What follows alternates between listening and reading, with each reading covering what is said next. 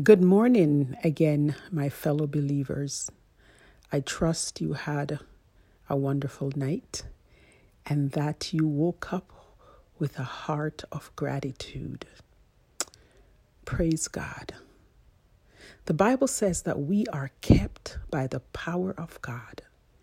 And I just want to remind you this morning, believers, that you woke up because God wants you up.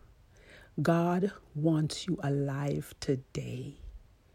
It doesn't matter what it looks like, it is God who woke you up this morning. It was not your alarm clock, it wasn't your body, it was God. And the fact that God has woken you up this morning means that He has a special plan for your life. I want you as believers to think what is it that God has for me? What is my purpose on this earth and why am I here?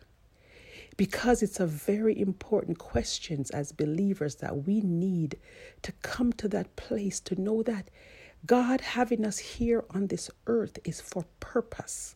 We were created with purpose. Everything that our Heavenly Father does, He does with purpose. And through Christ, we can live out the purposes and the plans of God for our lives. As we are kept by the power of God, and He sustains us, knowing His plans, knowing what He has for us, His power that keeps us and sustains us will also take us through whatever it is that we need in order to live out that life, that fulfilled life, that life that He predestined for you from before the foundation of the world. I want you today to really think about your life and realize how blessed you are to be alive at this time. So many have not lived to see this day. So let's be grateful and let's be thankful to God because God is good and God is gracious to us. I want you to encourage someone today. Call a friend, a neighbor, a family member, and encourage them that God wants them here in this earth today. And I want you to encourage them and let them know that whatever it is that they're facing, whatever it is that they are going through, God is with them, God is keeping them, and God will take them through. The Word of God says that we are kept by Him. He upholds all things by His Word. And so I will say to you today God is upholding you, God has you in the palm of his hands. Nothing can pluck you out of his hand. You are special in his sight, and he loves you with an unconditional love.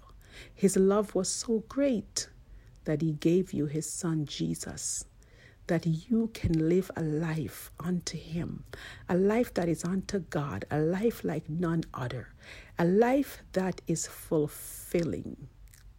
So I pray today that you will be in this place where when you think about your life and everything that you've been through and that you are still alive, to know that it is God that has you. He has your back and He's taking you through these times, whatever these times, whether they're good times, bad times, God is taking you through, and you are kept by Him in Jesus' mighty name. I'm just going to pray for you right now. Father in heaven, we just thank you for this day because it's a day that you have made and we're going to rejoice and we're going to be glad because we have life. You have given us life to rejoice and be glad in this day. I just praise you, Lord God, for your goodness and your mercy.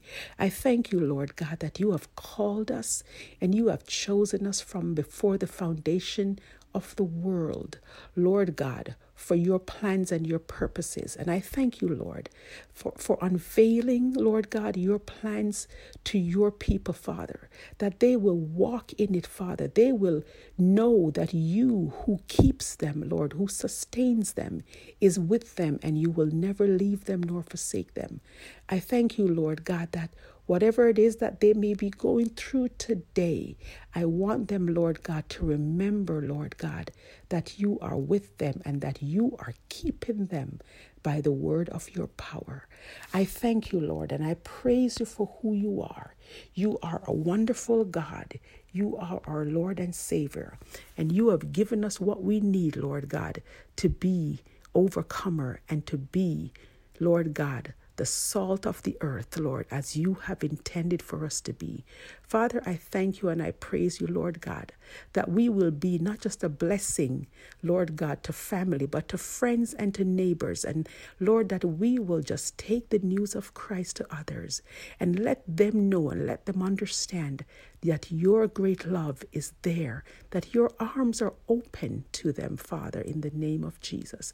I pray, Lord God, that every person who hears this message, Father, would be happy and would desire to share your love, Lord God, with those who do not know you, those who need you, Lord God, those who do not even realize how much they need you in their life. Father, I just thank you and I praise you for touching hearts and lives today. I give you praise in Jesus' mighty name. Amen and amen.